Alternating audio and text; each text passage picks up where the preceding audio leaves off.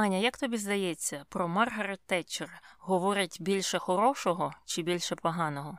Мені здавалося, що більше хорошого, але я коли досліджувала її особистість, коли готувалася до цього випуску, то згадала, що коли вона померла, багато хто святкував це. І я ж пішла шукати, чому Чому люди її так ненавиділи, що просто виходили на площі у Британії і святкували цю подію. Тому у мене залишилися трохи змішані погляди на це питання в кінці кінців. Угу. А мені е, так здається, що за кордоном і в Британії, і де-інде у Західній Європі про неї кажуть більше в негативному тоні. А от у нас я дуже часто чую про те, як її розхваляють. От якби зараз е, Великою Британією керувала б Маргарет Тетчер. таких зараз не вистачає. Нам потрібна залізна леді та Рональд Рейган. А зараз е, світ захопили одні ліваки, і через це весь світ страждає. І ось чекаємо, чекаємо на наступну Маргарет Тетчер. Отак, от ну я просто у кожного третього українського оглядача це чує. Я тобі чесно кажу. Ну не знаю наскільки вони детально досліджували її політику. Я дослідила, і у мене теж після цього залишилися змішані погляди.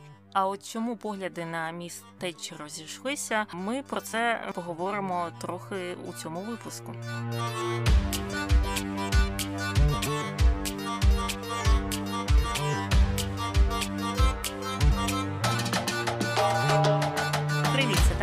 І Аня. В ефірі подкаст «Не без гріха. Дискусії про відомих людей, їх досягнення та сумнівні вчинки. Сьогодні говоримо про Маргарет Тетчер. І як завжди, починаємо з веселих і цікавих або невеселих і нецікавих пошуків про нашого героя в інтернеті. І, звісно, про Маргарет Тетчер шукають дуже багато, і багато з цих запитів, е, як мені здається, пов'язані з нещодавнім сезоном серіалу Корона. Але ми почнемо з загальних. Е, чому Маргарет Тетчер залізна леді? Ось так зразу інтернет хоче, щоб ми розкрили всі карти. Обов'язково пояснимо, чому. Тому що хотіла бути сильною і непохитною. Але почекайте, трохи далі прослухайте і дізнаєтеся в подробицях. Тоді друге запитання: чому Маргарет Тетчер хороший лідер? І мені видається, що це запитання трохи заангажоване. Це хто питав? Рональд Рейган? Ну так, е, тут треба запитати у тих, хто плакав під час е, того, як відбувалися похоронні церемонії, чи у тих, хто святкував все це, і вони б вам сказали дуже різні речі. І ми також про це будемо детально говорити. Звичайно ж, не можна назвати її стовідсотково хорошим лідером, uh-huh. ось таким позитивним святим політиком. Єдиний uh-huh. святий політик у цьому світі. Хоча дехто так вважає. Угу. Ну і наступне питання, мені здається, якраз і пов'язане з серіалом Корона. Чи Маргарет Тетчер насправді так говорила? Так, це як кіт своїми кігтями по шкільній дошці шкребе. Ось так. Е, до речі, так її голос і описував якийсь її колега. Видно, йому не дуже подобався той голос, і видно, тому Маргарет Тетчер і вирішила, що їй необхідні курси з покращення ораторських здібностей, і подзвонила якомусь віддаленому родичу Олександра Бела або ні, і працювала довго над цим. І вона виправила тональність, наскільки я розумію, тому що на початку своєї кар'єри вона говорила високим досить голосом, а потім він понизився все ж таки. Угу. Я чула деякі жінки, які приходять до влади, і не тільки політичної, можливо, просто до високих посад у якихось корпораціях, також намагаються понизити свій голос. І яскравим прикладом є Елізабет Холмс, оця от е, керівниця стартапу пов'язаного з тестуванням крові, е, який провалився і зараз її судять. Так, от я читала про неї книгу. І там багато хто вказує на те, що вона дійсно е, спеціально робила свій голос дуже низьким. Хоча сама вона говорить звичайним жіночим голосом. А от якщо її послухати або подивитися, то там просто такий глибокий бас. Ми знову повертаємося до питань про хрипоту і про тональність, так? І тут десь відлуння Зеленського з минулого випуску нас нас доганяє. Ну, ти знаєш, і важко тут знову ж таки сказати, чи це правда, чи це ні. У Маргарет Тетчер дійсно був викладач, і це дійсно там задокументовано, тобто вона дійсно над цим працювала, і потім Е, я не знаю, чи вона говорила так е, у реальному житті, але у промовах своїх вона досягнула тих змін, яких вона хотіла досягнути, і начебто вже потім не казали, що це кіт шкребеться там десь, коли вона говорила. Добре, ну і останнє питання також пов'язане, мабуть, з серіалом Корона. Які насправді були відносини між Маргарет Тетчер та королевою Єлизаветою II? Вони одна одну просто не могли на дух переносити. І поза очі говорили одна про одну дуже погані речі. Ну а що, не так все було? Ну, це те, що я бачила в серіалі Корона. А це ж документальний серіал, всім відомо. Там і Маргарет Тетчер грала, і королева, і вся їх родина. Хоча я шукала деяку інформацію в інтернеті, а як ми знаємо, інтернет теж ніколи не бреше. І там, начебто, є свідчення про те, що хтось там, хто був присутній на якихось там королівських вечірках, сам чув, як королева гузувала там чи з голосу, чи з манер Маргарет Тетчер. Отак от. Ага, і цей хтось е, вирішив е, не називати своє ім'я. Mm-hmm. Mm-hmm. І коли його запитали детальніше розповісти, він втік просто.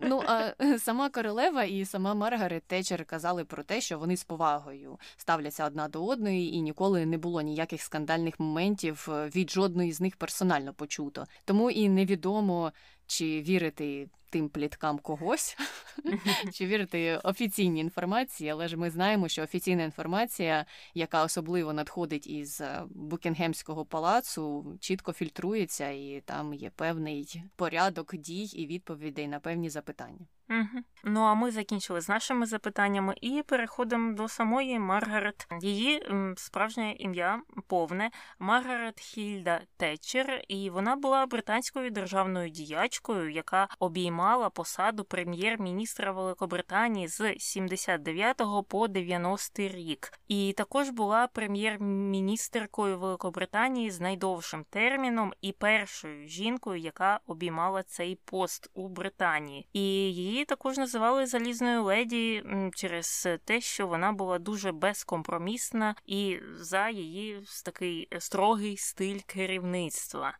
Ну, а ми почнемо з маленької Маргарет. Її дівоче прізвище було Робертс. Народилася вона у 25-му році у місті Грантем, що у Лінкольнширі, що у е, Великій Британії і вона була донькою власника тютюнової крамниці, та також у них був продуктовий магазин. І вони проживали у квартирі над одним з цих магазинів. Батько її також працював членом міської ради.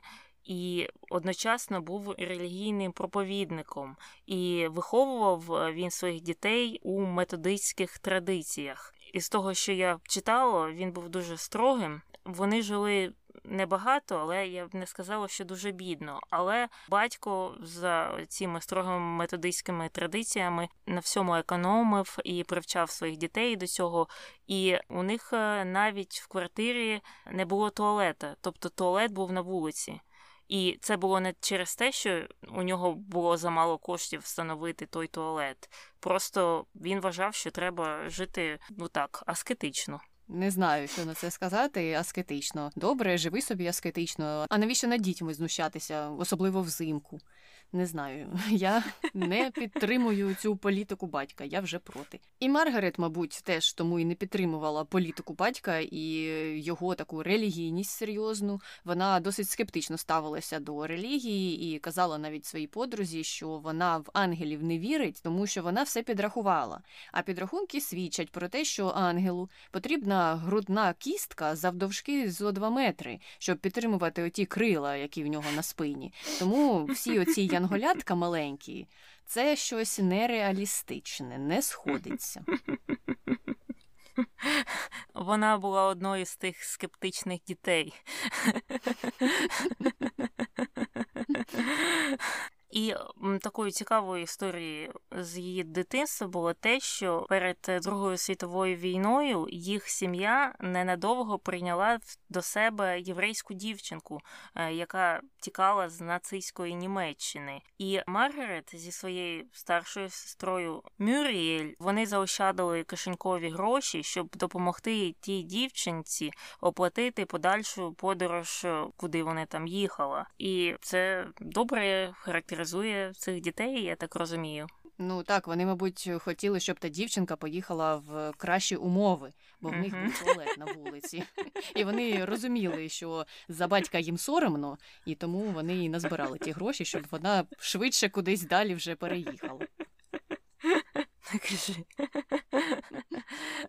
Ну, а після того, як е, маленька Маргарет закінчила початкову школу, вона отримала стипендію для навчання в школі для дівчаток е, Кент Стевена і Грентемі. І навчання давалося їй легко, і вона займалася в різних гуртках та факультативах, і грала на піаніно, і хокей на траві, і плаванням займалась, і спортивною ходьбою, і також, звісно, ходила на курси поетичної майстерності. І я читала, що це була за школа, і у цій школі є декілька відомих випускників. Звісно, це Маргарет, а також е, досить багато професійних спортсменів. Так що цінувався там спорт, я так розумію, в тій школі. А от в останній рік навчання у тій школі Маргарет подала заявку на стипендію для вивчення хімії в Сомервіль коледжі, що в Оксфордському університеті. І стипендію вона спочатку не отримала, але так сталося, що хтось її отримав, але потім відмовився, і таким чином Маргарет вдалося отримати оту от стипендію, і вона вступила в Оксфордський університет. Вона його закінчила у 47-му році і стала бакалавром природничих наук в області хімії. І її дипломна робота була присвячена структурі антибіотика граміцидину. І її сучасники і біографи кажуть, що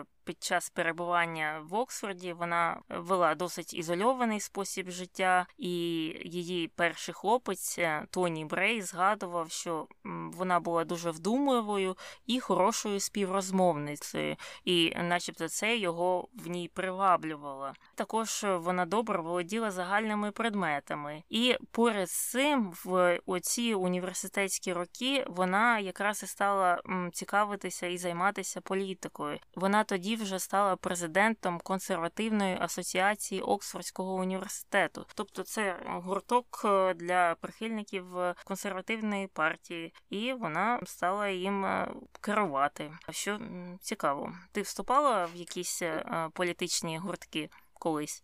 Десь в університеті, в школі, я не знаю де.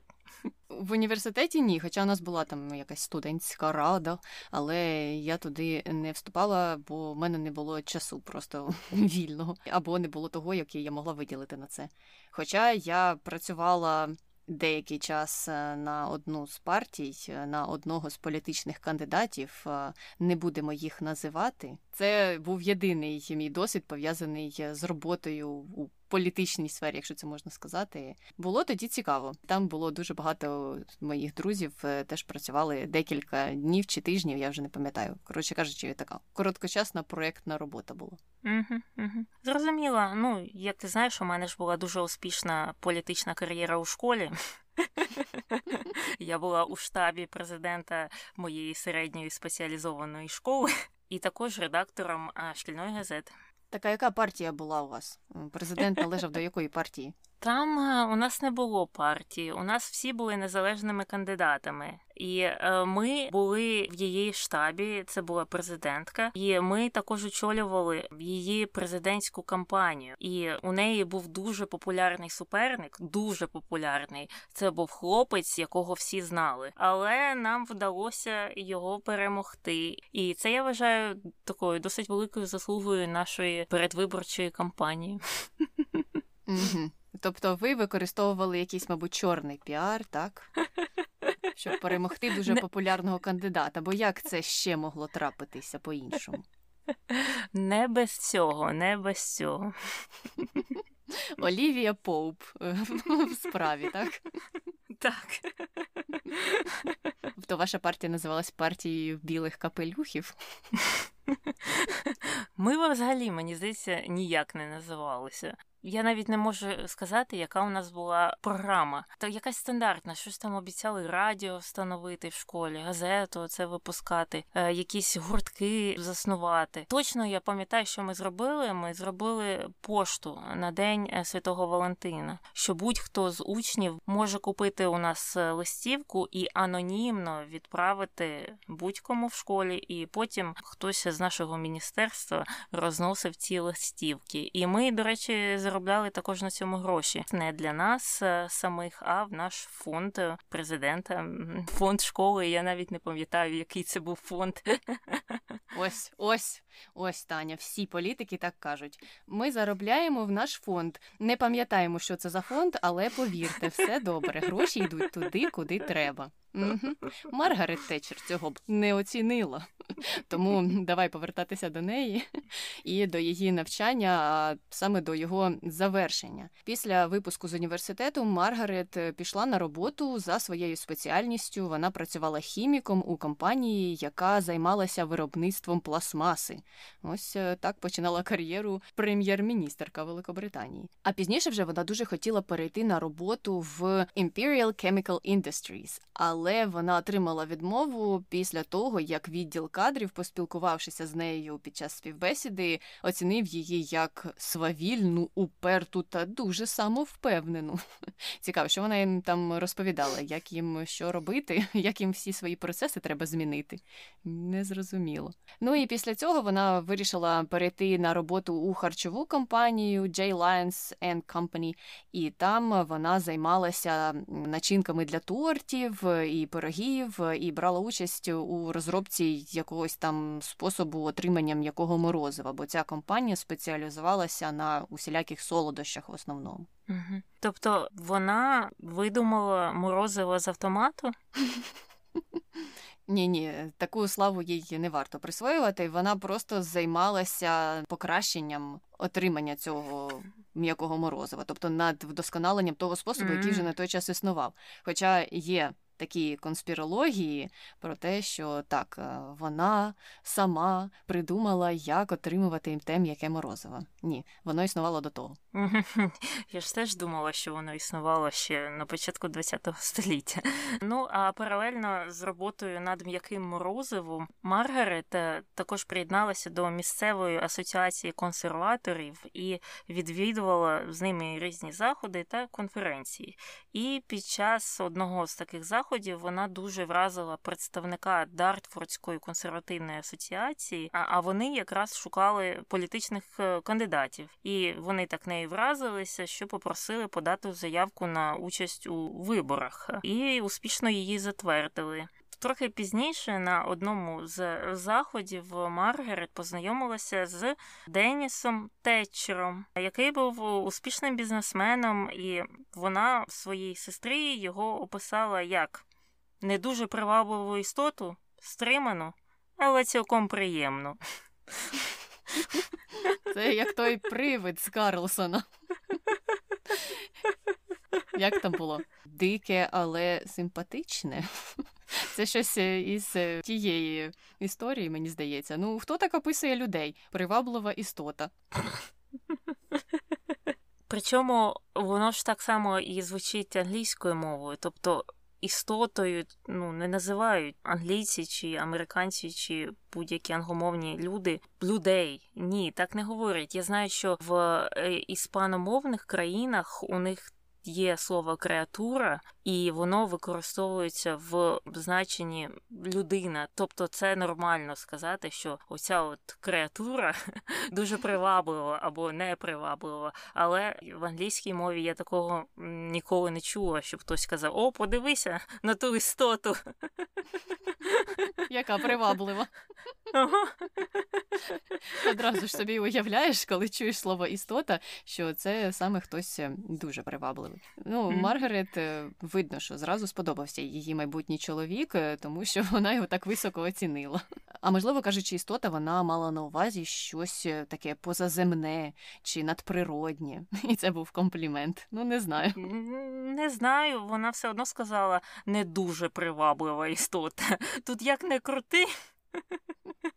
Але ж цілком приємна. Тобто був якийсь позитивний кінець у цьому вислові. Так, я погоджуюся, дивний коментар. Але Деніс той коментар не почув, і, мабуть, добре, тому що коли Маргарет почала готуватися до виборів, вона переїхала до Дартфорда і в 51-му році одружилася з Тетчером і теж стала Тетчер. А пізніше в них народилися двоє дітей е, Керол та Марк. Так, і е, плітки з серіалу Корона. Не знаю, наскільки це правдива інформація, мабуть, ні, але вони там показували, що, е, начебто, Маргарет дуже сильно любила свого сина і все йому пробачала, і він міг робити все, що завгодно. А от з дочкою у неї були дуже холодні стосунки. Вона взагалі там не звертала на неї ніякої уваги. І я вирішила перевірити, наскільки це є правдивою інформацією інформацію. Знову ж в інтернеті. Пишуть завжди тільки правду, але в одному з джерел в якійсь британській газеті писали, що донька її, ця Керол, е, справді казала, що у неї стосунки з матір'ю були такі собі, і начебто у неї і не було тієї матері. Але я от подумала, це ще нічого не доводить, тому що Маргарет Тетчер була е, дуже зайнятою жінкою і працювала завжди. І, можливо, Марк е, сказав би те ж саме, що він ніколи там не бачив своєї матері, бо вона завжди працювала. Так що ну тут важко сказати, прав був серіал Корона чи ні. Угу. А ми повертаємося до виборів 50-го і 51-го року, коли Маргарет була ще Робертс. І тоді вона була кандидаткою, пам'ятаємо, від консерваторів у Дартфордському окрузі, і про неї вже на той час казали, що вона не була такою вже дуже харизматичною ораторкою. Пам'ятаємо ті, начебто, проблеми з, начебто, не тою якоюсь тональністю голосу, але. У той же час вона була дуже добре підготовлена і не боялася різнопланових запитань. У неї, начебто, завжди була відповідь на ті запитання. Та відповідь не була якоюсь популістичною, якоюсь завуальованою, а була прямою. І тому її суперники казали, що як тільки вона відкривала рота, все, ми всі просто провалювалися. Ми починали виглядати якимись другосортними кандидатами, тому що вона завжди чітко відповідала на усі ці запитання. І саме тоді вона почала вже перевертати звертати увагу ЗМІ як е, наймолодша жінка-кандидатка і єдина жінка-кандидатка е, в тому окрузі. І вибори ті вона програла і в 50-му, і в 51-му, але вона скоротила відставання консерваторів від лейбористів е, спочатку до 6 тисяч, а потім до однієї тисячі голосів. Ну тобто за один рік на 5 тисяч голосів скоротилося це відставання, що мені здається досить позитивний показник. Так, і через е, декілька років вона отримала кваліфікацію юриста у сфері оподаткування, і це навчання їй фінансував її чоловік, е, який, як ми пам'ятаємо, був успішним бізнесменом. А вже наступного року, 54-му, Тетчер зазнала поразки на позачергових виборах в Орпінгтоні, і потім вирішила вже не брати участь у загальних виборах 55-го року. І пояснювала вона це тим, що у неї були дуже малі діти. А от е, через 4 е, роки, у 58-му, вона стала кандидатом в окрузі Фінчлі і на виборах 59-го нарешті здобула перемогу і стала членом палати громад, де працювала аж до 92-го року. І у своїй першій промові в якості парламентарії вона виступала на підтримку закону про державні органи, вимагаючи від місцевих рад надати громаді доступ до їх зібрань цей закон невдовзі прийняли. І через декілька років, у 61-му, Тетчер проголосувала за відновлення покарання у вигляді шмагання різками. А покарання це де? Це е, в яких закладах е, таке покарання е, відновили? В суді.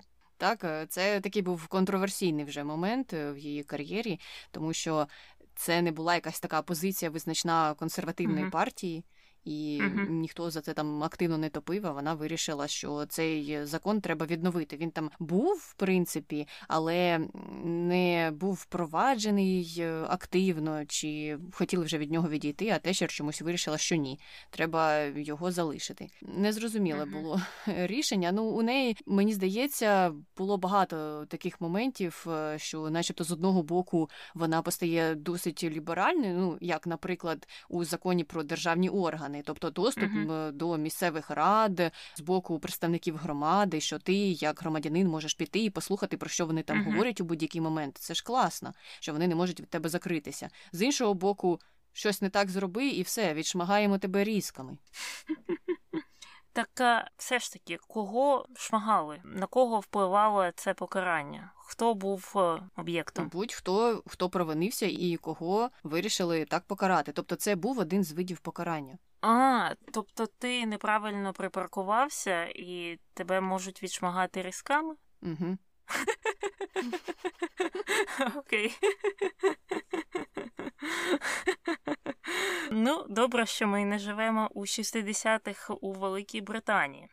І вже у 61-му році Тетчер висунули на посаду парламентського заступника міністра пенсій і державного соціального страхування в кабінеті Гарольда Макмілана. І після поразки консервативної партії на парламентських виборах 64-го року вона стала представником партії з питань житлового будівництва і земельної власності, і там вона відстоювала право орендарів викуповувати державні житлові будинки. Тобто, я так розумію, в Англії була система, коли держава володіла якимось е, е, будинками і їх здавала в оренду. І за цим законом е, люди, які орендували ті квартири чи будинки, могли їх за якоюсь програмою викупити. Правильно? Так, і цей закон став дуже популярним, коли вона вже була прем'єр-міністеркою, і це одне з її великих досягнень вважається. І, начебто, на той час ці державні житлові будинки продавалися людям за досить низькими цінами, і це дозволяло людям з невисоким доходом придбати власне житло. І британцям це звичайно ж подобалося, хоча є певні запитання щодо впровадження цієї політики, бо Зрозуміло, що знайшлися різні спекулянти, які способом махінації або не махінації теж брали участь у mm-hmm. цих е, викуповуваннях державних будинків, а потім просто наживалися на цьому. Mm-hmm.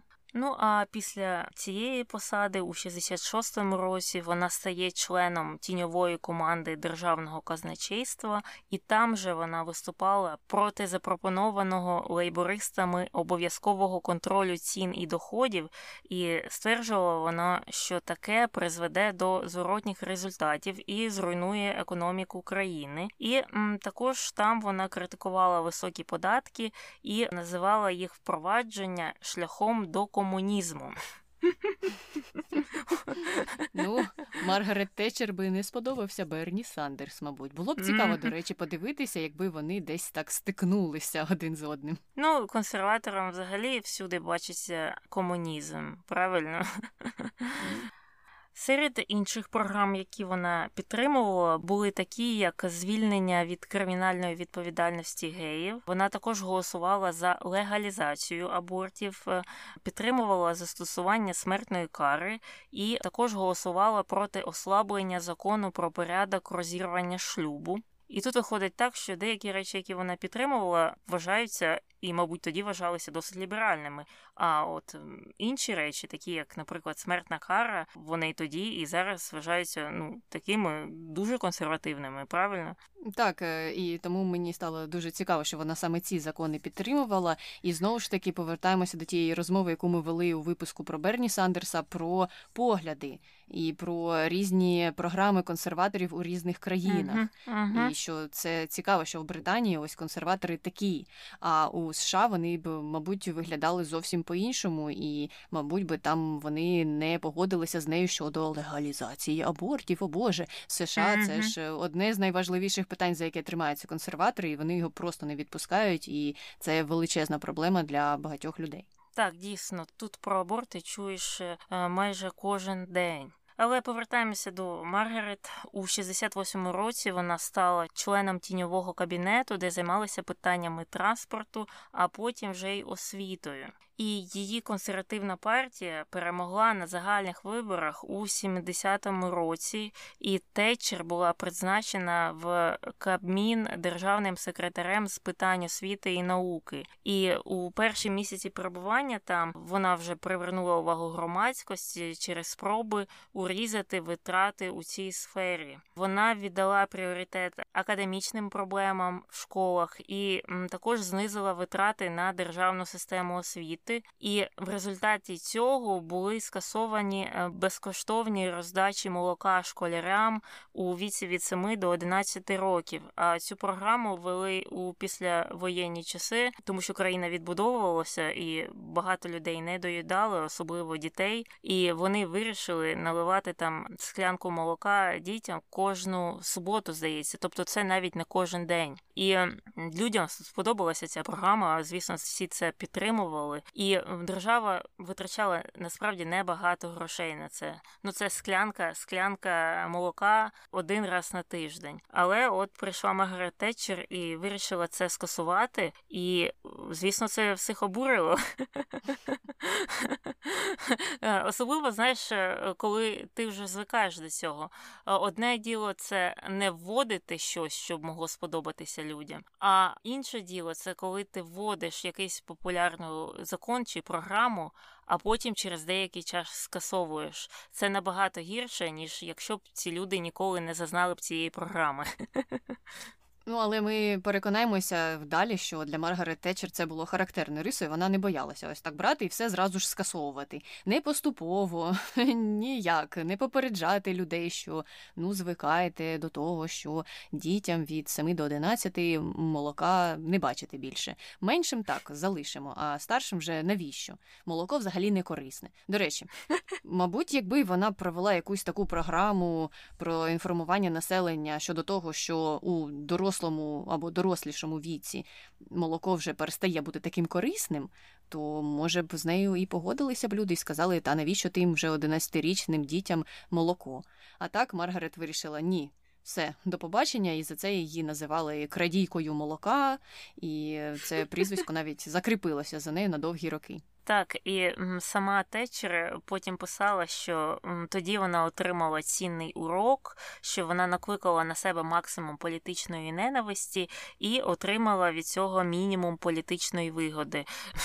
Ну так, так і сталося, так і сталося. Ну і їдемо далі. У 74-му році консерватори знов програли вибори через труднощі з нафтовим ембарго та ем, через протести профспілок. А це було нафтове ембарго введена країнами ОПЕК е, через підтримку США, Великої Британії і ще декількох країн Ізраїлю. І через це ембарго було введено і настала так звана нафтова криза. Ну якраз тоді Тетчер стала лідером опозиції, так як вони програли, і вона тоді підтримували менше втручання держави в економіку, е, більш низькі податки і більше свободи для підприємців і споживачів. Стандартна програма консерватора такого правого. І також, будучи в опозиції, вона вирішила, що тут її голос має мало ваги вдома, а варто поїхати за кордон і поспілкуватися з різними лідерами інших країн.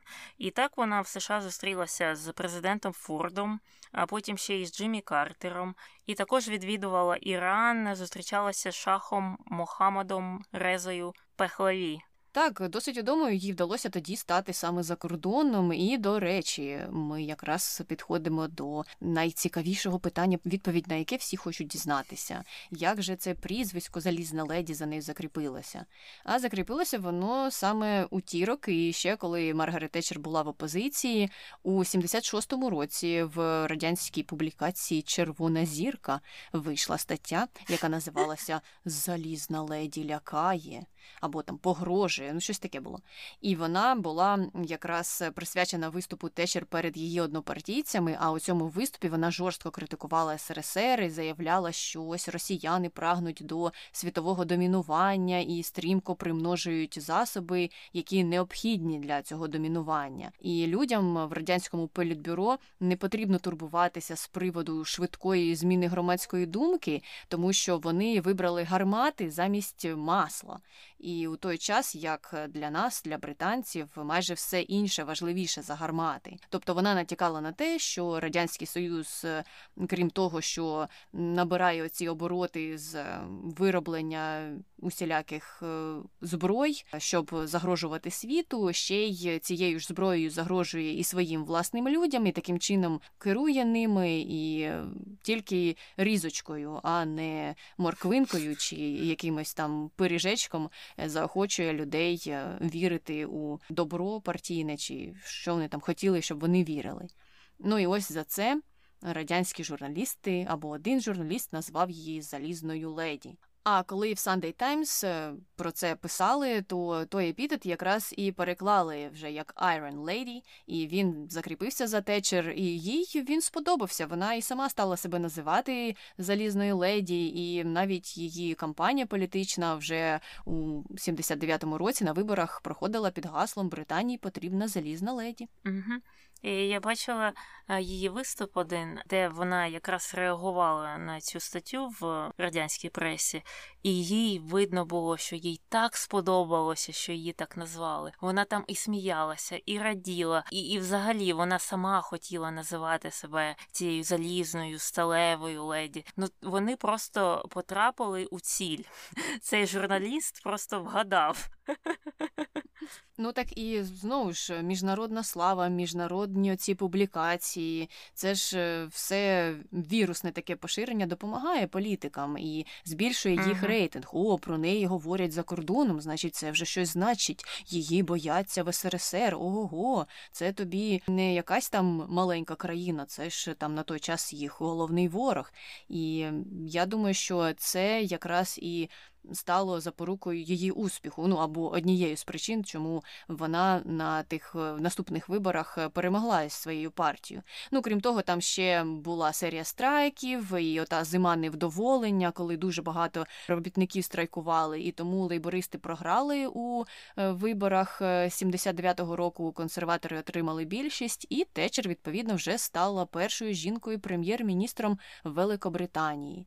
І загалом політику Течер на той час е, характеризують е, як е, досить жорстку і спочатку непопулярну, тому що вона вживала заходи в економіці і в соціальній сфері, які не завжди підтримувалися ні її там противниками, ні опозицією, ні населенням. Але, начебто, на той час знову ж таки за допомогою ось цих заходів їй вдалося домогтися економічного зростання. Правда, це сталося через багато років і супроводжувалося страйками. Ну але в кінці кінців е, вона своєї цілі, начебто, досягнула. І також в кінці кінців почали вливатися в країну іноземні інвестиції, і це все сприяло і модернізації виробництва, і конкурентність продукції, начебто, збільшилася, ну тому що було більше її на ринку. Також е, уряду Течери вдавалося стримувати інфляцію на досить низькому рівні, що вважається, начебто, позитивним показником. Але критики вважали, що ось е, це падіння інфляції або інформаційна кампанія про те, що інфляція тримається на низькому рівні, якраз і сприяло тому, що не потрібно було людям підвищувати зарплати. І це був такий маневр, начебто, е, течер, і насправді це все не так позитивно, як здається, на перший погляд. Ну і звичайно ж, коли вона прийшла до влади, вона почала виконувати свої обіцянки щодо зниження прямих податків на дохід, але у той же час е, вона підвищила непрямі податки, наприклад, податок на додану вартість. Тобто, ви хочете собі щось купувати, платіть податки, а на дохід податок ми вам зменшимо. Крім цього, вона почала боротьбу з бюджетним дефіцитом і, звичайно ж, е, урізала там державні дотації і допомогу різним депресивним районам і витрати на соціальну сферу. Це були непопулярні заходи, які в майбутньому мали призвести до чогось хорошого, але на той час людям це не подобалося. І урізання витрат на вищу освіту, наприклад, призвело до того, що Течер стала першим післявоєнним прем'єр-міністром, е, яка закінчила Оксфорд, але не отримала статус почесного доктора в тому університеті. А ми знаємо, як е, відомі люди люблять колекціонувати ці статуси, і не отримала вона тому, що студенти були проти. А крім студентів, і професори були проти. Вони сказали: Ні, до побачення, ти нам урізала наші програми, тому ніякого почесного доктора ти не отримаєш. Так, і через е, такі непопулярні рішення вже наступного року, після того як її обрали, її рейтинг впав до 23%. А це найнижчий показник, який коли-небудь був у британських прем'єр-міністрів. І після погіршення ситуації у сфері економіки, і також е, криза тоді поглиблювалася е, на початку 80-х, Течер вирішила підвищити податки і через це до 82-го року в економіці намітилися позитивні зрушення, які, начебто, свідчили про її відновлення, і рівень інфляції знизився з 18% до 8,5%. Але вперше з 30-х років кількість безробітних складала понад 3 мільйони чоловік, що десь е, біля 11% або 11,5%, що дуже багато. І якщо подивитися історичний графік е, безробіття, то можна побачити, що це найвищий рівень за останні там 100 років, і навіть під час кризи 2008 року, світовій великій такій кризі, рівень безробіття був всього 8%. І під час корона кризи, от е, минулий рік, цей рік, безробіття всього там 5% здається. Тобто, це дійсно була такою масовою проблемою. Але вже у 80 1973 році темпи економічного зростання прискорилися, і рівень інфляції і ставки кредитування по іпотеці досягли найнижчих з 70-го року показників, але в той же час обсяг виробництва в порівнянні з 70-м роком впав на 30%, а кількість безробітних досягла свого піку вже в 3,3 мільйони осіб, е, тобто повні 12% безробітних, е, що дуже багато. Це один з 10 безробітних, навіть більше. І серед програм, які підтримувала Маргарет Тетчер, була, звісно, приватизація різних е, державних підприємств. Це був е, один з основних пунктів в її програмі. І після е, виборів 83-го року 29 мільярдів фунтів стерлінгів було залучено в бюджет від продажу е, націоналізованих підприємств. Течер вважала, що у більшості випадків така приватизація принесе користь споживачам, тому що таким чином знизяться ціни і також підвищиться ефективність послуг. Але результати на сьогоднішній день показують, е, що це було неоднозначне рішення, що не завжди сталося, як гадалося, течер. І ще одним важливим досягненням Тетчер було те, що вона ввела схему субсидіювання районів, згідно з яким навчання учнів могло би частково або повністю оплачене за рахунок державних коштів. І така програма дозволила талановитим дітям з бідних сімей відвідувати приватні школи. Також батькам учнів надали можливість самостійно визначати місце навчання дітей, а не направляти їх в ті школи, в яких вони були прописані. І також вона ввела реформи у фінансуванні шкіл. Було зроблено так, що фінансування шкіл е, фактично децентралізовувалося, що органи, які стояли зверху, не приймали такі широкі рішення щодо того, на що витрачаються гроші е, школами. Ці повноваження перейшли до керівних е, рад шкіл, до яких, до речі, входили багато батьків учнів, тобто такі, начебто, батьківські комітети, і вони саме вирішували на що школа має витрачати свій бюджет. І також у 88-му році Тетчер ввела новий тип е, освітніх установ, е, які називалися міськими технологічними коледжами. Вони були безкоштовними для дітей Але це наскільки я розумію, були коледжі не в плані університету, тобто це не вища освіта і не середня спеціалізована. Наскільки я зрозуміла, це щось типу колегіуму, тобто це школа, яка має цей технологічний напрям, де вивчається математика, наука і все таке інше. І тут е, що варто зазначити? Що от е, Тетчер кричала там, що ми приймемо те, і це один крок до комунізму, а тут е, приймає стільки реформ у сфері освіти, причому реформ е, досить ліберальних і такого лівого спрямування. Тобто освіта стала дешевшою для багатьох сімей, і в багатьох випадках навіть безкоштовною для тих, хто з малозабезпечених сімей. Тут би її точно назвали б комуністкою. Ну, важко собі уявити, щоб хтось з консерваторів в США зараз запропонував е, подібні програми. Таня, вона просто хотіла отримати те почесне звання докторське від Оксфорда.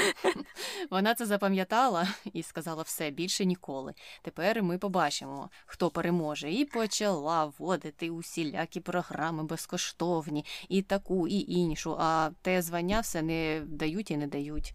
І так вона його і не отримала. Але багато хто з людей отримав безкоштовну освіту.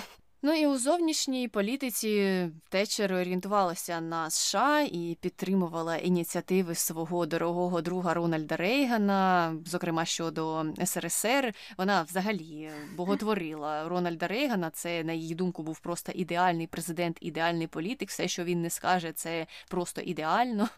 І вони були друзями і часто зустрічалися.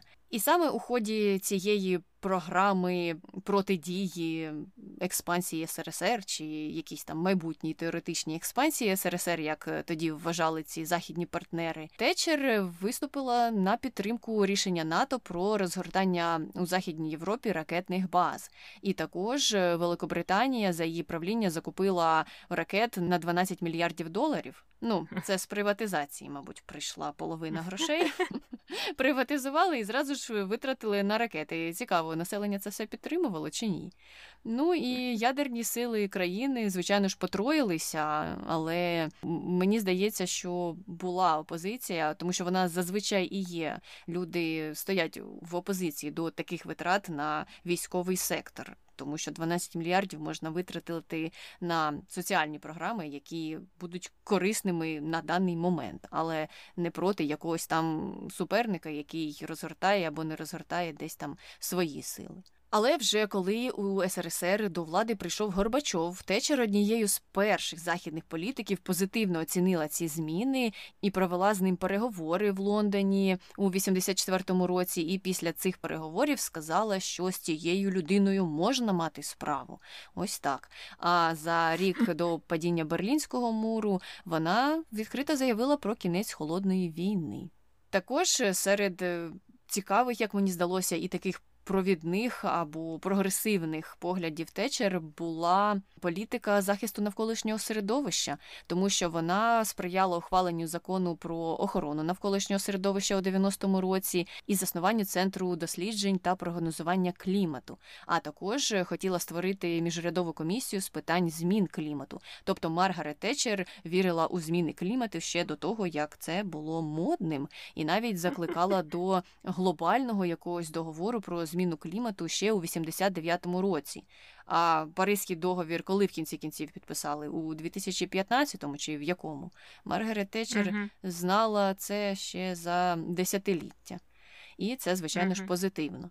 Але незважаючи на таку свою прогресивність, у 89-му році її рейтинг знову пішов вниз і став просто найнижчим серед післявоєнних політиків. І тоді опитування свідчили навіть про те, що у самої партії рейтинг вищий за рейтинг Маргарет Тетчер. Тому всередині партії її і вирішили прибрати. І було прийнято рішення обрати нового лідера.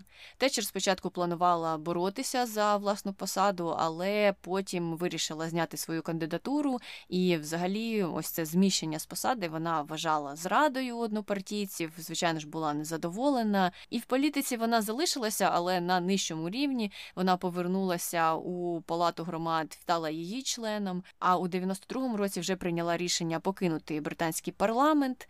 І на пенсії вона займалася своїм фондом.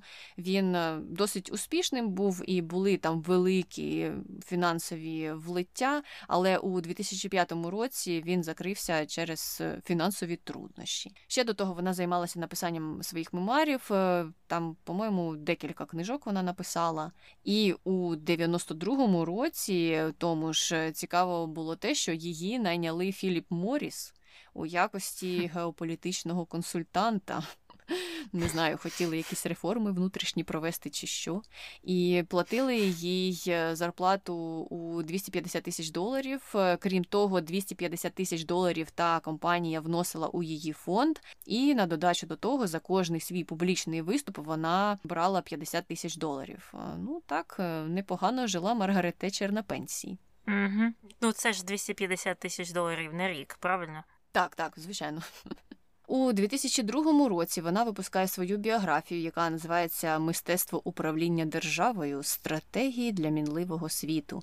І цю біографію вона присвятила Могла б присвятити, до речі, Оксфорду і сподіватися, що їй видадуть те почесне звання, але ні, вона вже полишила ті надії, мабуть, і присвятила її Рональду Рейгану. І у тій біографії вона висловила низку цікавих позицій. Наприклад, е, щодо близького сходу, вона казала, що там не буде миру до тих пір, поки не повалять Саддама Хусейна. Також писала про те, що Ізраїлю треба пожертвувати територію в обмін на мир, і вважала, що Європейський Союз це утопічна ідея.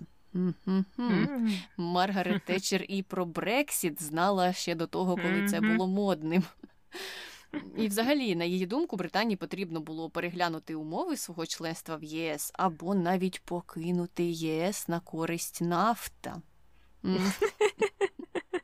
А це можливо? Мені завжди е, здавалося, що в нафту можуть вступити тільки країни Північної Америки, бо так е, закодовано прямо в назві цієї асоціації. Ну, нічого страшного було б нафта в Б або в Б нафта. В Б нафта це взагалі якось звучить вже дуже страшно. Ну, цікаві, цікаві погляди. Також було б е, цікаво дізнатися, якщо б Маргарет Тетчер дожила до сьогоднішніх е, часів, що б вона сказала дійсно про результати там Брекзіту, про інші події у світі, але так не сталося. А не сталося так, тому що у неї почалися проблеми зі здоров'ям. Вона пережила кілька мікроінсультів, і взагалі лікарі порадили їй не займатися публічними виступами, але вона не послухалася навчалася і поїхала у 2004 році на участь у похоронній службі на честь, на честь, звісно, на честь Рональда Рейгана. Можна б е, навіть було подумати, що вони були коханцями, так вони були пов'язані. І у 2007 році Тетчер була першим прем'єр-міністром, яка була удостоєна статуї в будівлі парламенту за життя ще. І вона тоді сказала, що хотіла б, щоб статуя була залізною, але бронзова теж підійде, вона хоч не буде ржавіти. Тобто їй так сподобалося це прізвище Залізна леді, що вона навіть хотіла залізну статую на честь себе.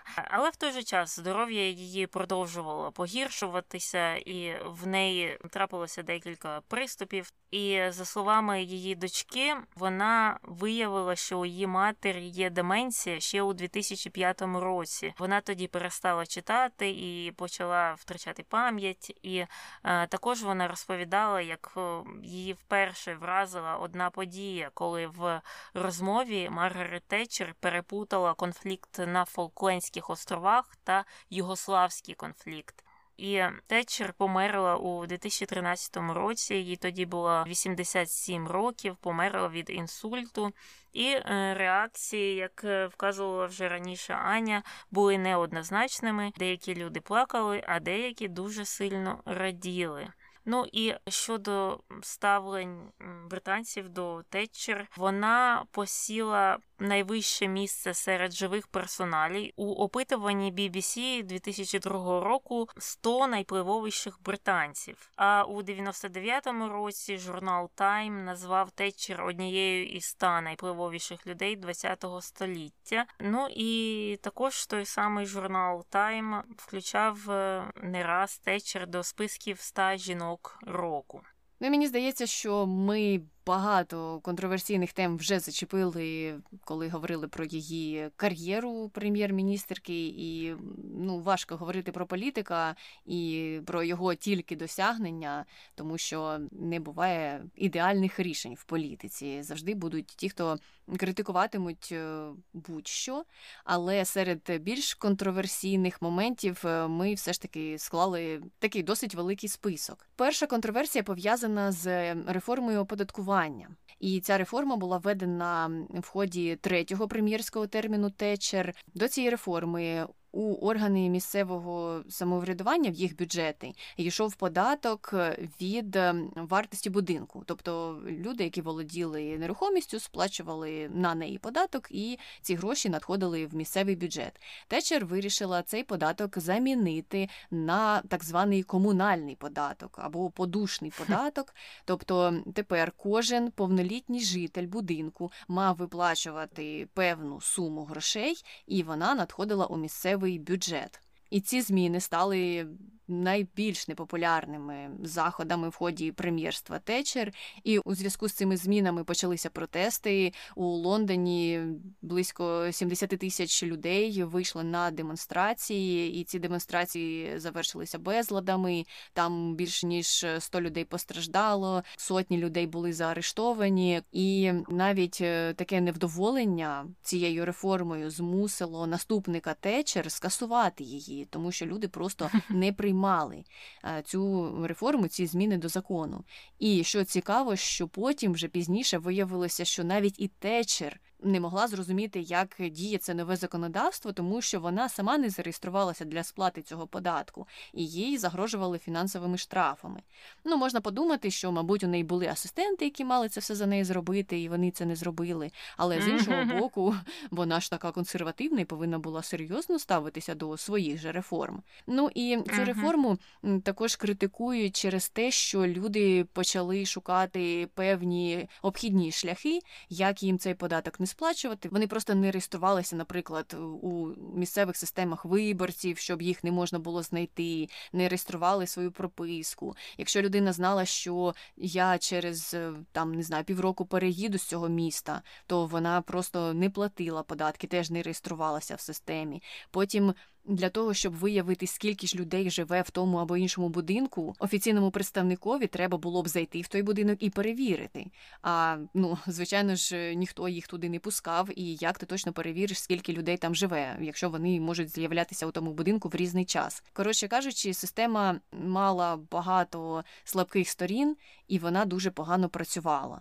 І також вона була нерівномірною для усіх е, жителів Великобританії, тому що цей податок, я так розумію, був погано прорахований, і люди з невеликим uh-huh. доходом мали платити майже стільки ж, як і люди з великим доходом. Uh-huh. Так, він взагалі був не прогресивний. Наскільки я зрозуміла, людина, яка живе в квартирі за 30 тисяч доларів, платила стільки ж, скільки ж і людина, яка проживала в палаці за 30 мільйонів доларів, що досить дивно. І також я читала деякі коментарі від е, жителів Британії, які застали ті часи, і вони там згадували, що е, людей, які не сплачували цей е, подушний податок, навіть могли арештовувати люди писали, що пенсіонерів арештовували за те, що вони не сплатили цю суму у цей місцевий бюджет е, у місці, де вони жили там 60 років. Арештовували, що звучить досить жахливо. Так, і жахливо, якщо згадати усі її інші реформи, і особливо реформи ранніх часів, е, ті зниження соціальних дотацій і зниження фінансування депресивних районів. Тобто фінансування депресивних районів ми знизимо, але потім у тих же депресивних районах ми введемо подушний податок, який uh співвідноситься з податком у недепресивних районах. І платіть, давайте, фінансуйте самі тепер міський бюджет і працюйте над своїми проблемами теж самостійно. Держава не буде ні в що втручатися. Ну, це здається, як мінімум, нечесно, а як максимум, просто якось дуже вузько спрямовано. Угу. Ну і е, можемо переходити до другої контроверсії, і вона стосується профспілок. Тетчер, звісно, виступала проти профспілок і навіть намагалася боротися з ними, тому що вона вважала, що вони негативно впливають на парламентську демократію і на економічні результати через оці от регулярні страйки, які вони проводять. І таким чином за часів Тетчер прийняли закони про заборону та примус до вступу до профспілок, про заборону страйків солідарності, про обов'язкове попередження роботодавців про початок страйку, і також про обов'язкове таємне голосування для прийняття рішень про початок страйку. І більш того, з уряду, а саме з деяких урядових комісій, були виключені представники профспілок, щоб е, ті, в свою чергу, не могли повпливати на якісь е, програми, які вводить уряд. І е, такою важливою подією був страйк шахтарів у 84-му та 85-му роках. І він виявився таким найбільшим проявом конфронтації між профспілками і британським урядом. Значить, у 84-му році уряд виступив з пропозицією про закриття 20 з 174 державних шахт, і таким чином мали б скоротитися 20 тисяч робочих місць. І через це дві третини шахтарів країни оголосили е, про загальнонаціональний страйк, і вже потім влітку до цих шахтарів приєдналися ще й працівники транспорту і металургії. Течер не хотіла приймати умови страйкуючих е, і порівнювали їх претензії з фолклендським конфліктом. І через рік е, оцей весь час вона вичікувала, вичікувала, і гірники вони відступили. І цей збиток е, для економіки через цей страйк оцінили щонайменше в півтора мільярда фунтів. І звісно ж, ці страйки стали також причиною падіння курсу фунта стерлінга по відношенню до долара США. І в кінці кінців уряд Великобританії закрив 25 нерентабельних шахт а трохи пізніше ще 150 вугільних шахт, і частина з них навіть не були збиткові, просто їх е, закрили. І в результаті цього десятки тисяч людей залишилися без роботи. Ну тут ситуація складна тому що шахти почали бути збутковими у 80-х, а може навіть наприкінець 70-х е, у більшості країн світу. Це сталося як і в США, так і в Венесуелі, так і в Польщі, у Великій Британії, так і на Донбасі. Вони стали загнивати ще з 80-х років, і ці е, райони ставали все більш депресивнішими і депресивнішими. І жодна з цих країн мені здається, не могла ідеально справитися з цією ситуацією. Це просто був е, такий глобальний процес е, реструктуризації економіки країни переходили на інші ресурси, е, економіка змінювалася, одне наклалося на інше, і багато людей, а саме шахтарів по всьому світу, втратили роботу або починали втрачати роботу. І тут, е, звісно, якщо шахти збиткові, навіщо їх тримати відкритими? Навіщо втрачати на них гроші? Їх дійсно треба закривати. Їх також треба закривати, якщо Україна планує переходити на інші енергоресурси. Е, але не можна просто закрити шахти і думати, що все пройде безрезультатно, що не буде незадоволених людей, що не буде ніяких соціальних криз з цим пов'язаних. Ні, якщо ти щось закриваєш, то ти маєш планувати на те, що станеться дійсно з цими людьми і е, з цими е, районами. Бо тут проблема не тільки в тому, що багато людей втратили роботу. Проблема в тому, що багато людей втратили роботу на маленькій території, бо шахти вони часто концентруються в певних регіонах. І Весь цей регіон починає загнивати, тому що вся економіка або велика частина економіки була пов'язана саме на цій індустрії. І тут е, важко критикувати. Єдине, що я хочу сказати, що треба паралельно з закриттям шахт вводити якісь програми по перекваліфікації цих шахтарів, або вводити програми щодо планів е, на економічне майбутнє в цьому регіоні, тобто чи давати якісь податкові канікули, чи щось ще робити, щоб е, ці регіони не ставали все більше депресивніші та депресивніші. Ця проблема була не суто британська, ця проблема глобальна, і жодна країна ем, ідеально не справилася з цією реструктуризацією. Куди не подивися, усюди проблеми з шахтарями та з вугільною промисловістю, яка занепадає. Я погоджуюся з тим, що ти сказала. Просто у випадку течер. Мені здається, оця її непохитність грає не найкращу роль. Тобто тут е, не варто було б вихвалятися тим, що я ж така залізна леді, і не буду взагалі йти на перемовини з шахтарями і буду просто вичікувати, тому що у мене ж більше ресурсів, ніж у них. Я там приватизую все наліво і направо, і у мене є в бюджеті кошти, а вони не протримуються і року, тому що ну їм треба за щось жити. І зрозуміло, чим це закінчилося. Тому мені здається, що тут її залізність е, не грає хорошу якусь позитивну роль і не висвітлює її у хорошому світлі. Я вважаю, що якщо б вона і приймала таке тяжке рішення про закриття шахт, то як ти кажеш, треба було планувати наперед і можна mm-hmm. якось це змінити. Звичайно, буде багато незадоволених, і не буде так, що 100% людей з тобою погодиться і закриються всі шахти, які ти планувала закрити. Але хоча б щось можна було б їм запропонувати, щоб цей страйк не був таким масовим. А його масовість мені каже про те, що те, що було запропоноване людей, не влаштовувало або не було нічого, просто запропоновано їм. От і все. А ми йдемо далі до третього пункту, до третьої контроверсії. Вона стосується охорони здоров'я. За часів прем'єрства Течер сталося поширення епідемії СНІДу, але уряд спочатку взагалі не реагував на це питання, і просто таке враження було, що вони не знали, що з цим робити.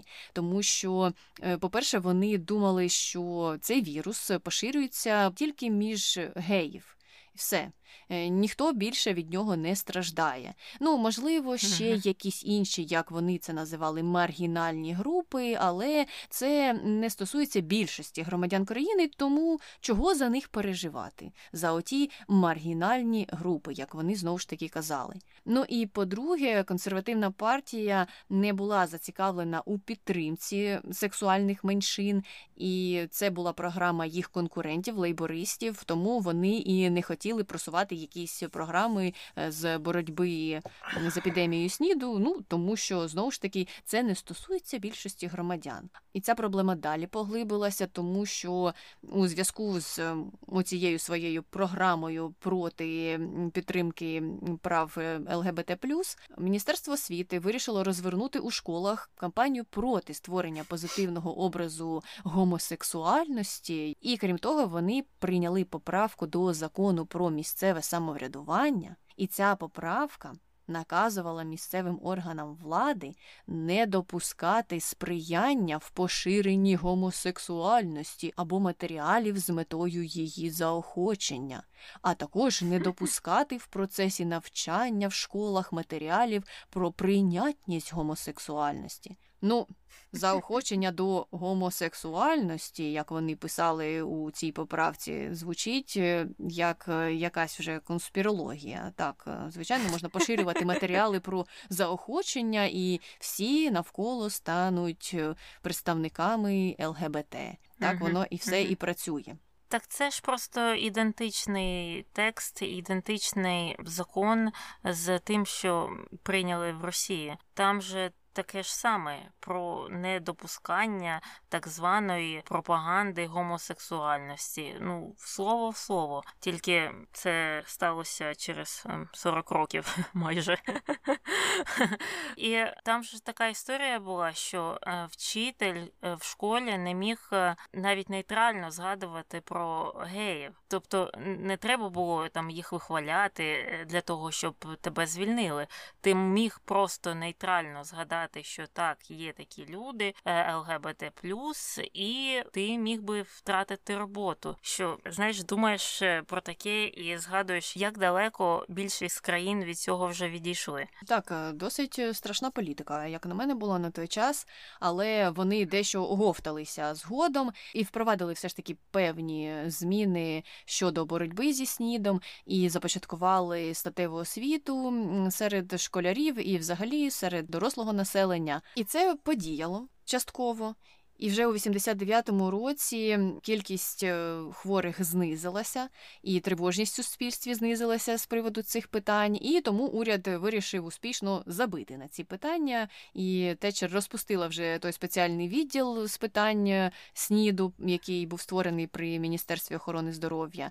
А також е, вони відмовилися фінансувати дослідження у сфері сексуальної поведінки, і в результаті е, змі почали знову ж писати, що це є проблема тільки ЛГБТ плюс е, людей, а не традиційних сексуальних пар. Вам нічого боятися, якщо ви традиційна сексуальна пара. Не знаю навіщо було. Відміняти ці програми, якщо вони були вже введені, якщо вони хоч якось діяли, я теж не думаю, що на них витрачалися величезні гроші, і просто не розумію цього кроку забороняти або забирати те, що ти вже впровадив, і те, що діє. Там взагалі з цим снідом була така історія. У них е, у 80-х роках е, в Британії був дефіцит крові в країні. І через це вони вирішили імпортувати кров з Сполучених Штатів але купили вони найдешевшу. А тоді це було можливим. Тоді брали кров у секс-працівниць, у в'язнів, у безхатьок, і за це їм давали гроші. Тобто ті здають кров, а їм якусь компенсацію дають. І е, вони закупили тієї крові а вона виявилася зараженою. Там був і снід, і гепатит С, і через цю кров, погану кров, е, заразилося більше ніж е, дві тисячі людей, і багато померли. І це було заправління Тетчер, і міністри е, профільні, там міністри з охорони здоров'я, намагалися замовчати цю ситуацію. Тобто про це не говорилося там в пресі, про це не писали. А якщо там щось згадувалося, казали, що ні, ні, ні, це неможливо. Ну і тут треба зазначити, що на початку 80-х або всередині 80-х про снід набагато менше знали ніж там вже у 90-х, а тим паче зараз. І вони втиху виплачували компенсації сім'ям, які постраждали від цього, від е, переливання поганої крові, і повний спектр цієї проблеми, того, що сталося тоді у 80-х з кров'ю, опублікований був тільки коли там розсекретили чи якісь документи, чи що. Нещодавно, там у 17-му році, здається. Тобто, всі ці роки приховувалася така масштабна проблема, яка сталася, і це ж е, кров замовлялася на державну державному рівні. Тобто, це не те, що там одна якась лікарня купила погану кров десь там на чорному ринку. Ні, це було державне замовлення, але воно виявилося смертельним для багатьох людей. Ну знову ж тут е, така дилема, хто винний, тому що. Державне mm-hmm. замовлення робилося ж не просто, як ти сказала, на чорному ринку. Державне замовлення робилося в іншої держави. Mm-hmm. Тут можуть бути питання до іншої держави, яка постачала цю кров, але я погоджуюся, mm-hmm. що те, що цю проблему не досліджували потім, коли вже зрозуміли, що це існує, і зрозуміли, що багато людей постраждали, і вони мали б тоді ж якраз і зрозуміти uh-huh. на цьому жахливому випадку, що заразитися можна іншими способами, що це не тільки проблема геїв, а якщо ви традиційна пара, то взагалі не хвилюйтеся. Ось вам приклад, як можна ще uh-huh. заразитися, а ви про це не думаєте. Ви це приховуєте, виплачуєте просто постраждалим якісь е, гроші, і все. Це, звичайно, було неправильно. Добре, йдемо далі. Четверта контроверсія пов'язана з питанням Північної Ірландії. У 80-х роках, на початку 80-х, ем, ув'язнені представники тимчасової ірландської республіканської армії та ірландської національно-визвольної армії почали голодування, щоб повернути собі статус політв'язнів. Це голодування почав Бобі Сенс. Він був таким активістом ірландським, і сказав він тоді, що буде голодувати до смерті, якщо ув'язнені не отримають оцих покращених умов перебування у в'язниці. У відповідь на це Течер, звичайно ж сказала, що ти бачив, як я відповідаю усім іншим, хто хоче страйкувати або протестувати, або ще щось там проти мене задумає. Ні. Злочин це злочин, і взагалі ніяких політичних аспектів у тому, що ви там робили, не існує. В той же час цікаво, що британський уряд намагався у приватному порядку зв'язатися з іншою стороною і вести переговори, щоб вони припинили те голодування. Але голодування не припинилося, сенс помер, і ще крім нього померли дев'ять інших людей. І тоді ж після цього вже страйк був завершений. Деякі права ув'язнених відновили, але на офіційному рівні течер не поступилася, статус не було змінено. І внаслідок цього загострилася звичайно ж ситуація у північній Ірландії, і ірландська республіканська армія вчинила замах на течер. Це сталося вже в 84-му році. І внаслідок ем, вибуху, який стався у готелі, загинуло п'ятеро людей, і в тому числі була дружина одного з міністрів. А Течер зупинялася також в тому ж готелі. Вона готувалася до конференції консервативної партії і не відмінила ту конференцію навіть після того, що сталося, і виступила навіть там з промовою. І казали або писали на той час, що люди позитивно поставилися до того, що вона не відмінила промову. Це знову ж таки був такий вчинок залізної леді, що вона нічого не боїться. Але з іншого боку, ну на це можна теж дивитися трохи інакше mm-hmm. і бачити у цьому проблематичність у тій її твердості і непохитності. А в кінці кінців, е, у 85-му році, Течер та ірландський лідер Фіцджеральд підписали все ж таки англо-ірландську угоду, і згідно з цією угодою, воз'єднання Ірландії мало статися тільки у разі того, якщо більшість населення Північної Ірландії це підтримає. Ну і крім того, тоді вперше британський уряд надав Ірландській республіці функції консультанта в управлінні Північної Ірландії, тобто. Були деякі суви внаслідок цієї угоди, але вона вже була підписана, звичайно ж, пізніше, після того голодування, і саме на голодування течер ніяк не реагувала, і вона не йшла ні на які поступки. Угу.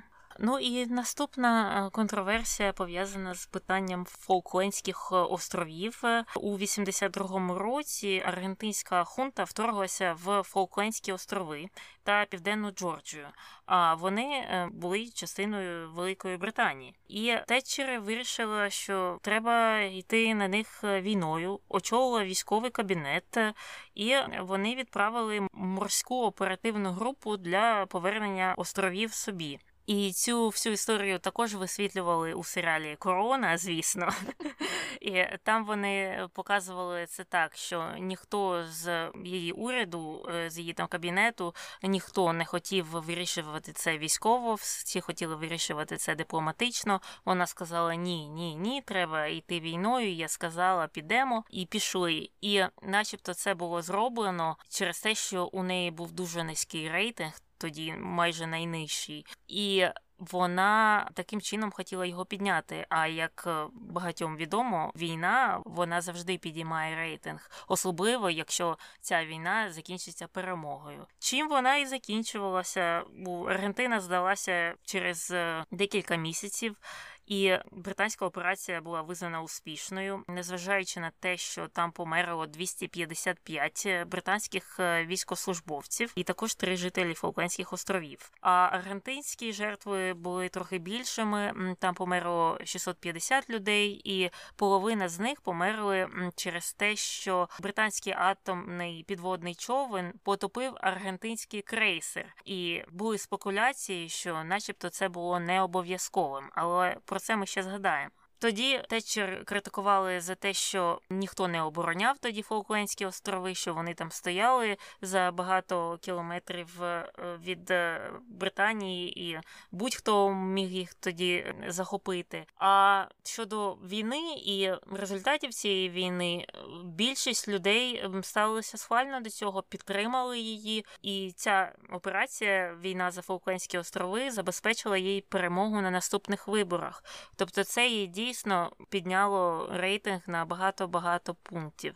Ну щодо того, як е, це описувалося в серіалі Корона, мені здається, що там ну дещо однобоко, як на мене, mm-hmm. знову ж таки ситуація розповідалася, тому що так. З одного боку, течер треба було підняти рейтинг, е, з іншого боку, треба було тримати баланс. Насправді, тому що Британія могла ту аргентинську хунту, не знаю, там за годину знищити, якщо б вони захотіли це зробити, і не турбуватися про ті дипломатичні питання. Але так як е, світ спостерігав за усім цим конфліктом, їм треба було діяти все ж таки обережніше, що вони і робили. І вони йшли спочатку на переговори з представниками аргентинськими, але справа була в тому, що ті у себе вдома теж хотіли підняти собі рейтинг, і вони uh-huh. якраз і спекулювали на цьому питанні, що ось Фолклендські острови, ми ж там за них боролися тисячоліттями, і вони колись були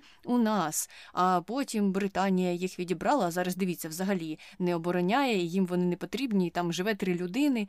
А ми. Тут поруч, давайте їх захопимо, бо це історично наша територія. І вони на цьому грали, і тому їх підхід теж, звичайно ж, був нечесним. Ну і вони були агресорами у тій ситуації, якими вони недолугими не здавалися після цього.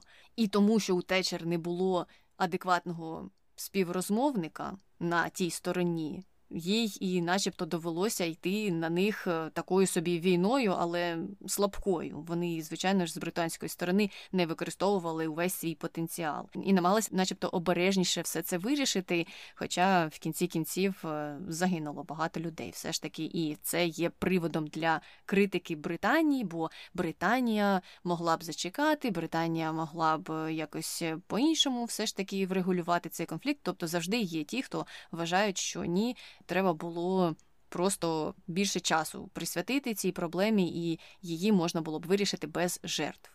І, до речі, шоста контроверсія трохи пов'язана з Фолклендським конфліктом. Течер підтримувала Піночета. А що сталося з Піночетом? Він у 98-му році поїхав до Британії на лікування дуже зручно, і там його заарештували за те, що він порушував права людини, і його помістили під домашній арешт. А чому він порушував права людини? А тому, що йдіть і слухайте подкаст про Пабло Неруду, і там трохи про це йдеться. Він е, був е, генералом, який у результаті державного перевороту повалив соціальний уряд Чилі, і його режим е, вбивав просто тисячі людей, катував десятки тисяч людей і славився своєю такою жорстокістю. Ну і Течер зі своєї сторони розкритикувала цей арешт Піночета, бо коли відбувалася Фолклендська війна, він забезпечував британський уряд розвідданими і допомагав їм. І тому вона казала, що треба боротися за те, щоб забезпечити повернення Піночета до своєї країни, тому що він же наш друг, а британський народ вірить у вірність своїм друзям, незважаючи на те, скільки десятків тисяч людей вони там катували у себе в країні, але то ж було в їх країні, тому яка нам різниця? І в кінці кінців Великобританія відпустила Піночета до Чилі за медичними показаннями у 2000 році, і він ніколи не постав перед судом за злочини, які були пов'язані з правами людини. Угу. І він їй також дуже сильно подобався через те, що він якраз і повалив соціалістичний уряд Чилі, і що, начебто, він там виступав е, таким охоронцем від е, комунізму на латиноамериканському континенті, чи принаймні у тій його частині. І мені так здалося, що головне, що цікавило течер у міжнародній політиці, це не допустити розширення радянського союзу або поширення комунізму по світу. А що отих от е, комуністичних диктаторів вона недолюблювала. А от таких як Піночет, правих диктаторів, вони окей. Ну, а ми з контроверсіями закінчили і можемо переходити тепер до конспірологій. І знову ж таки нас не полишає тема Фолклендських островів. Є думка про те, що Течер дала наказ потопити отой аргентинський крейсер, хоча насправді не було потреби в його потопленні, і що він взагалі не був у зоні бойових дій, що він відпливав від тієї зони, що там вже моряки намагалися врятуватися будь-якими силами, але Течер е, наказала все одно їх потопити, бо вона ж залізна леді і непохитна у будь-яких питаннях. І ця історія випливла, коли після Фолклендської війни Течер виступала телебаченні і відповідала на запитання аудиторії. Тоді вчителька початкових класів звинуватила її у тому, що вона і дала цей наказ потопити крейсер. А течер почала з нею сперечатися, і там така довга суперечка у них була. Вона сказала, що ні, я не давала наказ потопити крейсер, який відпливав із зони бойових дій. Він навпаки прямував у зону бойових дій, і він становив загрозу для наших сил. Тому у мене не було іншого вибору. І вчителька не погодилася з нею. Течер дуже розлютилася після цього запитання і, взагалі, після участі у цій передачі. Але пізніше вже розсекретили документи, які були на боці течер, і, начебто, там е, існували докази про те, що крейсер насправді не відпливав. Він навпаки прямував е, у зону бойових дій, і рішення течер, нібито було обґрунтоване тим, що було написано в цих документах. Угу. Ну і нарешті ми закінчили з Маргарет Тетчер на сьогодні і можемо переходити до коментарів про нашого попереднього героя.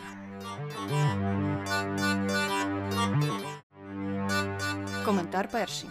В житті відомих людей завжди будуть контроверсії. Так, але вони різного рівня контроверсії.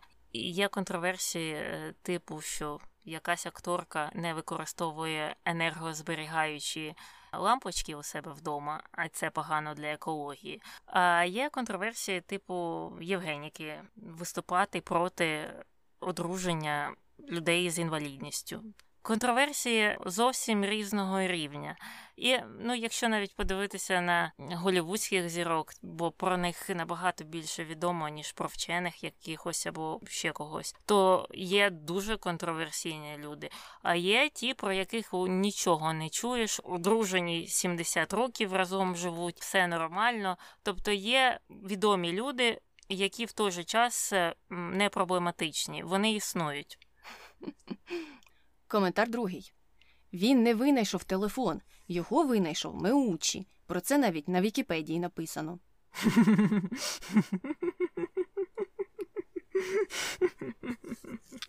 Ну, якщо на Вікіпедії написано, то точно.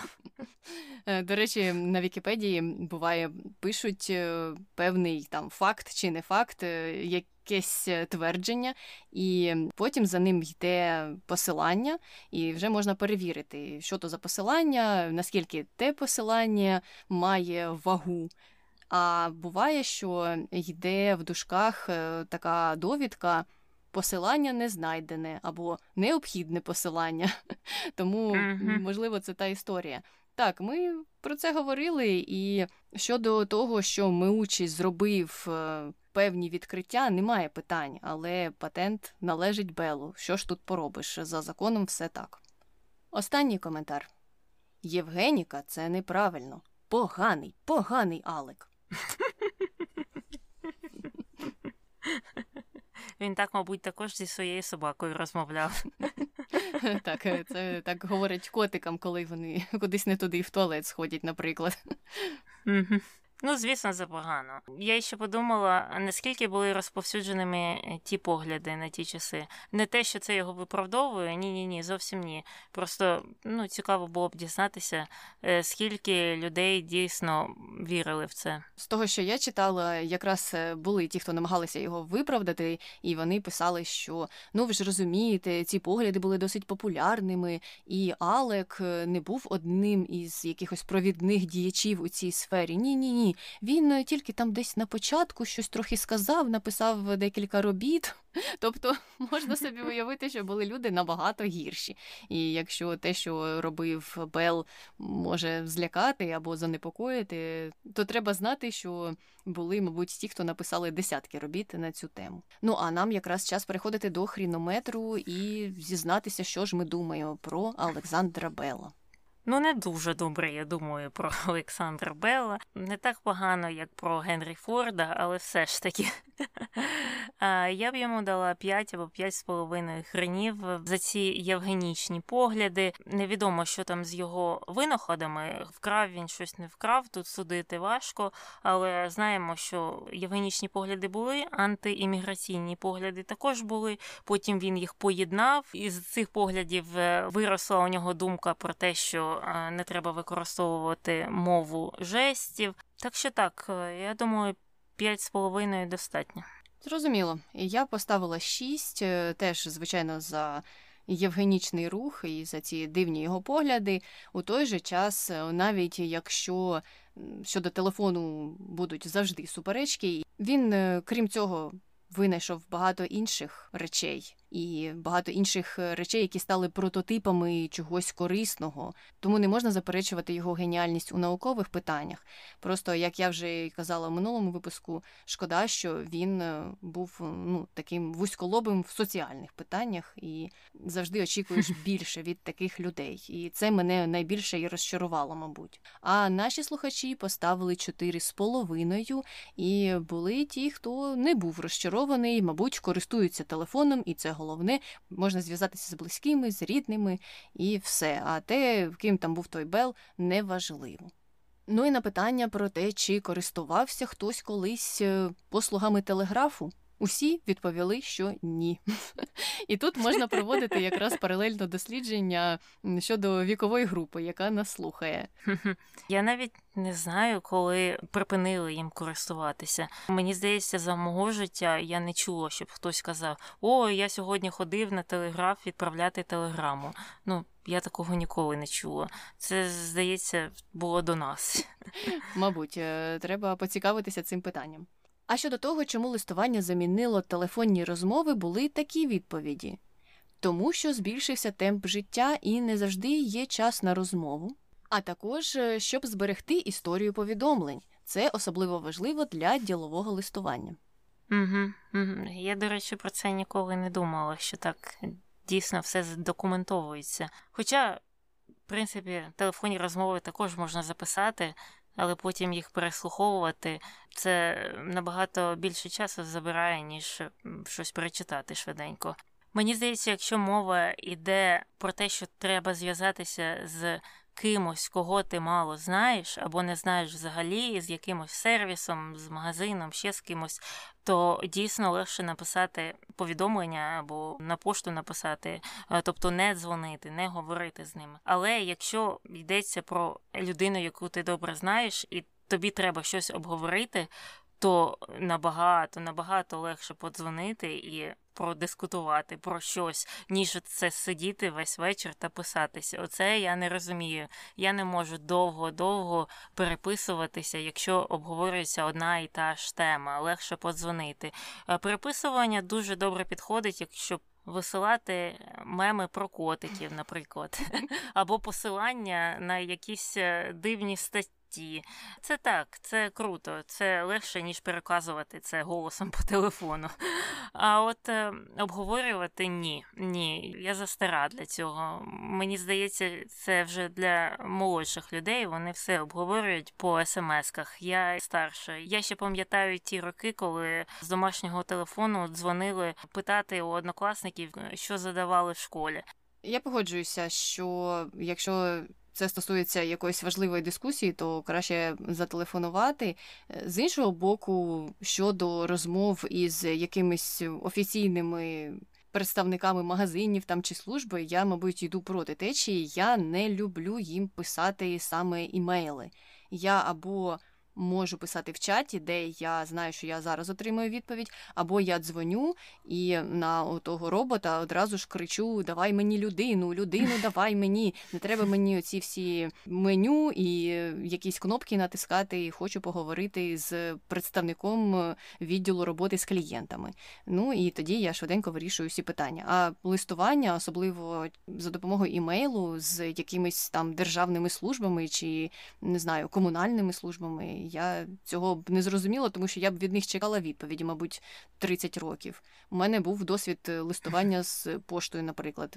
Я написала їм, що мені не прийшла посилка, то вони мені ж відповіли через місяць. Коли ж це питання було не актуальним, я отримала від е, самого відправника, це був магазин, просто кошти назад. А пошта мені там десь через місяць написала, що ой, ми вирішили ваше питання. Ви раді, як ми його вирішили?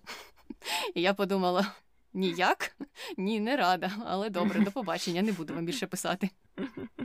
Ну а якщо ви хочете поділитися, як ви вирішуєте проблеми з поштою у вашій країні, пишіть нам на нашу пошту podcastnbg.gmail.com. Також нам можна написати на інстаграмі за нашою назвою Podcast NBG. Також там можна проголосувати в Instagram Stories, що ви там думаєте про Маргарет Тетчер, або ви взагалі про неї не думаєте. І якщо ви хочете долучитися до дискусії про певних персоналій, також можете це робити у нас на інстаграмі. І якщо у вас є якісь е, побажання, про кого ви хочете почути, також нам можна писати на інстаграмі. І ні, інстаграм не спонсорував цей випуск. І на цьому, мабуть, все. З вами була Таня і Аня. Почуємося. Бувай. Угу. А... Сігвей? Так. Щось сьогодні язик не працює. Угу. Якісь відморожені ноги. Ау, момент. Я вже просто не можу сидіти. О, все, наче всілася. Надію, що я протримаюсь.